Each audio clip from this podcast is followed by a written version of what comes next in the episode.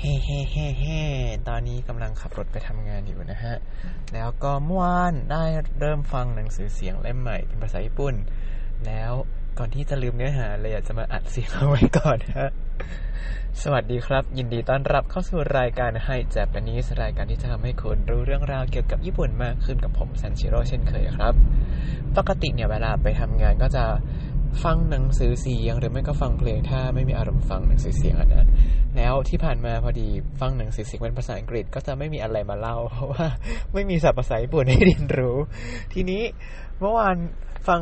เล่มที่กำลังฟังจบชื่อเล่มว่าอะไรนะ The Ride of the Lifetime ของ Bob Iger อดีต ซี อี โอ Disney เอ๊ะ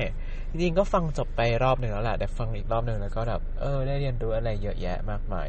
ก็ถ้าใครที่อยากฟังหนังสือเสียงเกี่ยวกับ leadership ก็แนะนำเล่มนี้เหมือนกันนะฮะแต่เราจะไม่ได้พูดถึงเล่มนี้เราจะมาพูดถึงเล่มใหม่ที่เราจะฟังไปก็คือชื่อเรื่องว่าอะไรนะขอเปิดดูก่อน Tabona Tabona Bengoshi ga Oshieru Jikan wo Fuyasu Shikoho ชื่อแปลก็คือวิธีการคิดเกี่ยวกับเวลาที่ทนายความสุดยุ่งเป็นคนสอนอ่าอันนี้เขาก็เล่าว่ายังไงก็คือตัวผู้เขียนเนี่ยเขาเป็นทนายความครับแล้วเขายุ่งมากคือเขาทำงานยุ่งมากๆอันนี้ก็อายุห้าสิบกว่าแล้วแล้วเขาบอกว่าแต่เขาเนี่ยเขามีเวลาในการพักแบบปีละ หนึ่งพันสี่ร้อย ชั่วโมงเลยนะแล้ว หนึ่งพันสี่ร้อย ชั่วโมงเนี่ยไปทำอะไรก็ได้แล้วแต่คุณจะชอบเลยแต่ของผมเนี่ยผมเป็นเขียนหนังสือนะผมก็แบบเอ๊ะ หนึ่งพันสี่ร้อย ชั่วโมงทำไมสชร.ยังไม่มีเวลาทำพอดแคสต์แค่ปีละสามร้อยชั่วโมงเลยเนี่ยฟังแล้วก็แบบอดจบจุกมากแล้วในหนังสือเล่มนี้เขาก็จะสอนวิธีคิดเกี่ยวกับการหาเวลาเพิ่มในชีวิตนั่นเองนะฮะก็กำลังเหมาะผมเหมาะกับผมตอนนี้มากเลยที่รู้สึกว่าไม่มีเวลาทำเชี่ยอะไรแล้วจ้าเอาล่ะมาดูข้อแรกกันข้อแรกเขาบอกว่า時間符号のすすめ時間符号のすすめคำว่า時間ก็คือเวลาใช่ไหม符号符号เนี่ยแปลว่าผู้ร่ำรวยหรือว่าเศรษฐีใช่ไหมแล้วก็โนสุสุเมะสุสุเมะในที่นี้เขาเขียนเป็นคาตาคานะว่าสุสุเมะในที่นี้อาจจะหมายถึงคำแนะนำหรือไม่ก็วิธีการใช้ชีวิตของเศรษฐีเวลานั่นเองครับเขาก็เล่าชีวิตของอะไรนะเหมือนเป็นนักวิชาการอาจารย์คนญี่ปุ่นคนหนึ่งที่เกิดมาในครอบครัวที่ลำบากมากอายุสิบสองปีก็เสียพ่อแม่ไปแล้วก็ต้องไปทำงานหาตังค์ไปเรียนไปแล้วก็ตั้งใจเรียนมากจนได้ทุนไปเรียนต่อต่างประเทศแต่เขายังใช้ชีวิตแบบแบบจนตนนี่แหละเพราะว่าเขาผ่านความลำบากมาก่อนเสร็จแล้วเขาก็เริ่มทำงานหลังจากเรียนจบอย่างรวดเร็วได้มาเป็นอาจารย์แล้วก็เริ่มทำงานแต่เขาก็สิ่งแรกที่เขาเริ่มทำหลังจากได้ทำงานคือเริ่มมีเงินเก็บฮะแล้ววิธีการเก็บเงินเขาก็คือเขาแบ่งเงินเดือน หนึ่งส่วนสี่ ของตัวเองเนี่ยไปเป็นเงินเก็บเป็นเงินออมเสมอเพราะฉะนั้นเขาก็จะมีเงินออมมาใช้เรื่อยๆเรื่อยๆเรื่อยๆใช่ไหมเสร็จแล้วพอเขาทำงานไปนานขึ้นที่ญี่ปุ่นระบบเงินเดือนจะเป็นแบบเพิ่มตามอายุงานเขาก็ได้เงินเก็บเพิ่มขึ้นเรื่อยๆหลังจากที่เขาทำงานไปเรื่อยๆเสร็จแล้วพอมีเงินเก็บพอสมควรก็เขาก็เริ่มเอาไปลงทุนฮะพอไปลงทุนเสร็จแล้วเนี่ยลงทุนไปลงทุนมาแล้วมันก็แบบเกิดเป็นทรัพย์สมบัติเพิ่มขึ้นจนเพิ่มไปมากกว่าเงินเดือนปกติเลยทำให้เขาแบบร่ำรวยไปเลยแต่พอเขาเกษียณอายุงานเนี่ยเขาก็เอาเงินไปบริจาคหมดเลยครับทีนี้นอกจากวิธีการเก็บเงินของเขาแล้วเขายังมีวิธีการเก็บเวลาด้วยคือหลักๆก็คือให้ทำเหมือนเงินเลยไม่ใช่ว่าคิดว่าเวลาเป็นเงินแล้วก็แบบเอ๊ะเราทำอะไรเสียไปเท่าไหร่ไม่ใช่แต่คือให้เก็บเวลาเหมือนกับเก็บเงินก็คือตอนเราเก็บเงินเวลาเราออมเงินเนี่ยเราจะต้องออมก่อนแล้วค่อยใช้ใช่ไหมอันนี้เป็นหลักการปกติทุกคนทำทุกคนนะฮะออมเงินก่อนแล้วค่อยใช้ก็คือก็คิดว่าเงินเดือนเราได้มาเท่านี้เนี่ยหักเงินออมปุ๊บอ่าจริงๆเงินเดือนเรามีแค่นี้นะเหมือนกับเงินเดือนผมที่เขียนไว้เยอะมากเลย พอได้จริงโดนหักภาษีไปหมดเลย อย่างนั้นนั่นเองนะฮะเออ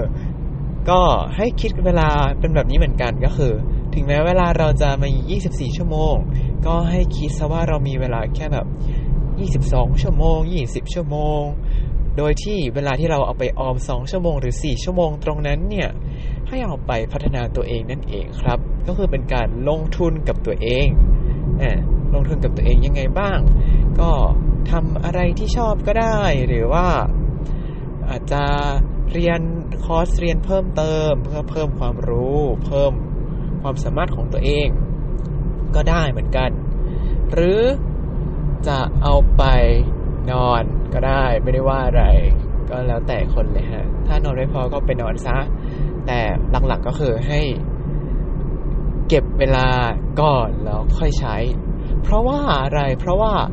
ยังไงเวลาในชีวิตเราก็ไม่มีพอที่จะทำทุกสิ่งทุกอย่างหรอกพอเวลาเห็นว่าเวลามันเหลือน้อยเนี่ยก็ยังไงก็ต้องตัดอะไรบางอย่างออกไปอยู่แล้วใช่ไหมทีนี้เวลาจะตัดเงินตัดเวลาไปเก็บเนี่ย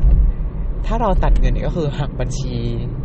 ออกไปก่อนเลยใช่ไหมอย่างนี้หรือฝากเข้าธนาคารไปก่อนเลยอันนี้ก็คือเราก็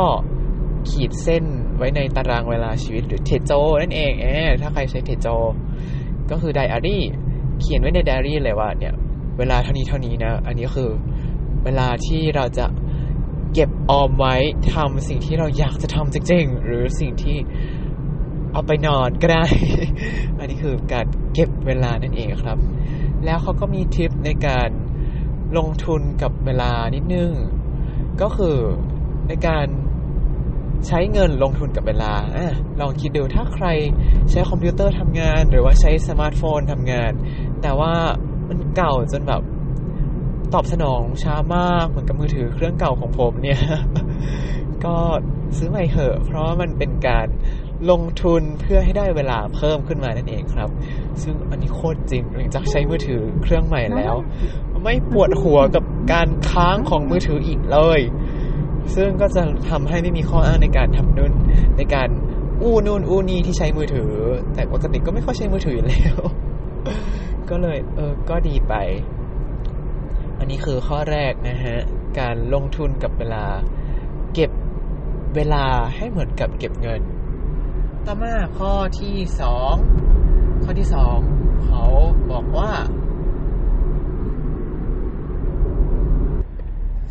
ยูเซนจุนอิโนเคนโซกุก็คือกฎของการจัดความหลับจัดจัดลำดับความสำคัญเออยูเซนจุนอิเนี่ยก็คือลำดับความสำคัญฮะเคนโซกุเนี่ยก็คือกฎก็คือตั้งกฎของลำดับความสำคัญให้ได้ทีนี้เรื่องที่เขาเล่าก็คือเขาเล่าว่ามีคุณแม่บ้านคนหนึ่งไม่ใช่แม่บ้านสิเป็นคุณแม่คนหนึ่งที่ทำงานประจำด้วยเสร็จแล้วกำลังยุ่งกับการเตรียมอาหารเย็นให้ครอบครัวฮะทีนี้ทำไปทำมากำลังยุ่งเลยก็มีเสียงกริ่งมาก็แบบเอ๊ะใครมากดกริ่งหน้าบ้านนะไปดูอ้าวก็เป็นคุณแม่มาทักทายคุณแม่มาถักนะเป็นยังไงบ้างพอดีว่ามีของอยากไปซื้อที่ห้างสรรพสินค้าเนี่ยพรุ่งนี้พาไปหน่อยสิแบบว่าพอดีคุณแม่กำลังยุ่งมากก็เลยบอกว่าเดี๋ยวค่อยคุยได้ไหมทำไมมาตอนนี้กำลังยุ่งกับการเตรียมกับข้าวเลยเดี๋ยวค่อยคุยนะเดี๋ยวโทรไปเสาร์อาทิตย์นะก็ปักปัดไปแล้วก็เข้าไปกลับบ้านไปทำงานทำกับข้าวเพราะว่าวันเสาร์เนี่ยจะทำงานบ้านไปเสริมสวยด้วยยุ่งมากเลยก็เลยบอกปัดๆไปอย่างนั้นอ่ะเสร็จแล้วพอตอนกินข้าวก็เมาส์กับสามีว่าเนี่ยแม่มาตอนนี้กำลังยุ่งมากเลยเนี่ยถ้าถ้าจะให้พาไปไหนเนี่ยช่วยบอกล่วงหน้านานๆหน่อยได้ไหมนะอะไรอย่างนี้บ่นๆไปเสร็จแล้วพอเสาร์อาทิตย์คุณแม่ก็ลืมฮะเพราะว่ายุ่งยุ่งกับการใช้ชีวิตของตัวเองไปเสร็จแล้วอยู่มาวันนึงประมาณ สองถึงสาม ที่ถัดมาก็มีโทรศัพท์มาจากโรงพยาบาลว่าเนี่ยคุณแม่คุณเข้าโรงพยาบาลนะช่วยมาดูหน่อยคุณแม่ก็ตกใจแล้วก็เสียใจมากเลยที่แบบโอ๊ยท่านที่อยากจะทำตัวกตัญญูมากกว่านี้แต่ว่ากลับกลายเป็นว่าบอกปัดแม่ไปอย่างนั้นแม่ก็น้อยใจแล้วแบบอืมทำยังไงดีถ้าแม่เป็นอะไรไปคงจะไม่ได้ พูดกับแม่ไม่ได้ใช้ชีวิตดีๆกับแม่ไม่ได้ทำตัวกตัญญูนี่อยากทำจริงๆแน่ๆเลยอย่างนี้เออก็ร้องไห้เสียใจไปเรื่องก็จบแค่นี้ให้ไปตีความเองว่าจะเป็นยังไงต่อไปนั่นแหละแต่เขาก็มันก็แบบสอนบทเรียนสำคัญมากๆเลยว่าแบบถ้าเราบอกว่าอะไรที่มันสำคัญจริงๆเนี่ยแล้วเราใช้เราใช้เวลากับมันด้วยความสำคัญจริงๆหรือเปล่าอย่างเช่นถ้าปากบอกว่าเนี่ยครอบครัวสำคัญที่สุดแต่เวลาตัดสินใจทำนู่นทำนี่กับกลับเอางานขึ้นมาก่อนอย่างนี้เนี่ยมันก็ไม่ใช่ถูกปะเออก็ให้ลองคิดว่ายูเซนจุนอิหรือว่าระดับความสำคัญในชีวิตของคุณเนี่ยมีอะไรบ้างก็ลองเขียนลิสต์ออกมาแล้วก็ให้จำเอาไว้ดีๆว่าเนี่ยทำแค่สิ่งเหล่านี้นะอย่างอื่นไม่ต้องทำอันนี้ก็เป็นวิธีของวอร์เรน บัฟเฟตต์สอน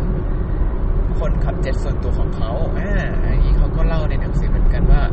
มีมาวันหนึ่งคนขับเจ็ตส่วนตัวของวอร์เรน บัฟเฟตต์ถามว่าเนี่ยเขารู้สึกยุ่งมากเลยไม่รู้จะใช้ไงชีวิตใช้เวลายังไงกับชีวิตดีวอร์เรน บัฟเฟตต์ก็บอกอ่ะเดี๋ยวลอง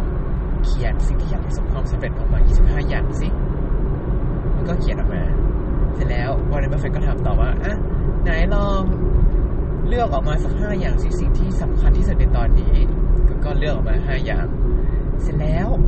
วอร์เรน บัฟเฟตต์ก็บอกว่าเนี่ยก็ทำแต่ห้าอย่างนี้นะอีกยี่สิบอย่างเนี่ยไม่ต้องทำห้ามทำจนกว่าห้าอย่างที่จะประสบความสำเร็จเรียบร้อยบรรลุตามเป้าหมายก็เป็นการบอกว่าเวลาในชีวิตของคนเราเนี่ยมันมีจำกัดใช่ไหมเราถ้าเราเอาชีวิตเวลาในชีวิตของเราไปทำทุกสิ่งทุกอย่างที่อยากจะทำจนหมดเนี่ยมันก็จะครึ่งครึ่งกลางกลางหมดทุกอย่างเลยแต่ถ้าเราทุ่มเทชีวิตทุ่มเทเวลาให้กับสิ่งสำคัญจริงๆเพียงไม่กี่อย่างเนี่ยมันจะทำได้ดีกว่ามากๆเลยอันนี้ก็คือความสำคัญของการจัดลำดับความสำคัญหรือว่ายูเซนจุนอินะครับต่อมาบทที่สามเขาบอกชื่อเรื่องว่าโคโตวารุยูกิโคโตวารุยูกิเนี่ยก็คือความกล้าในการตอบปฏิเสธเอ๊ะเอ๊ะเอ๊ะไม่ใช่กล้าที่จะถูกเกลียดนะอันนี้โคคิราวาเดรุยูกิอันนี้โคโตวารุยูกิความกล้าในการปฏิเสธก็คือเราต้องบอก no กับสิ่งที่เราไม่ได้อยากจะทำจริงๆหรือไม่ได้อยากจะเอาไปใช้เวลาจริงๆนั่นเองเพราะไม่งั้นเราก็จะโดนพรากเวลาของเราไปนั่นเองฮะ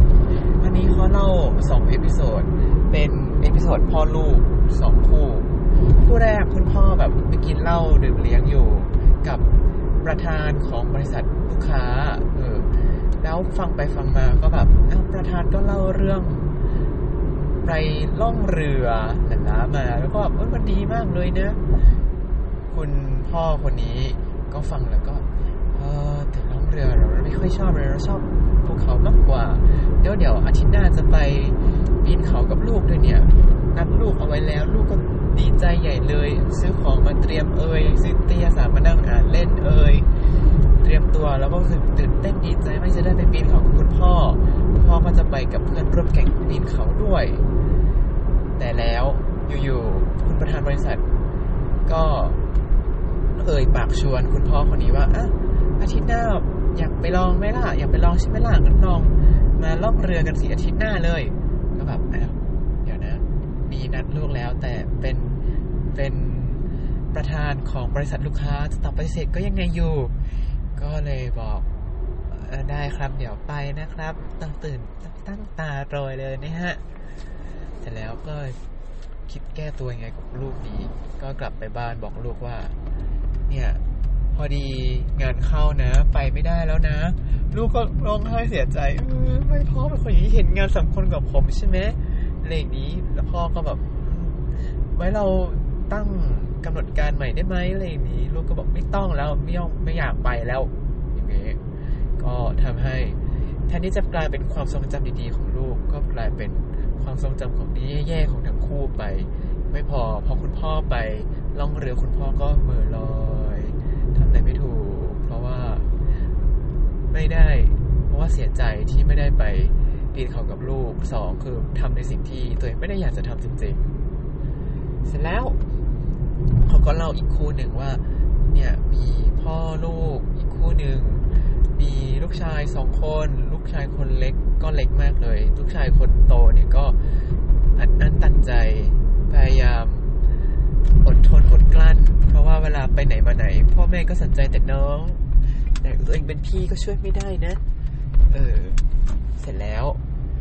ก็นัดกับคุณพ่อว่าจะไปดูเบสบอลระดับโปรจริงๆด้วยสดๆด้วยตาของตัวเองแต่ไปคุณพ่อแค่สองคนก็จะได้มีเวลาให้พ่อแบบอวยได้สปอยได้เต็มที่เลย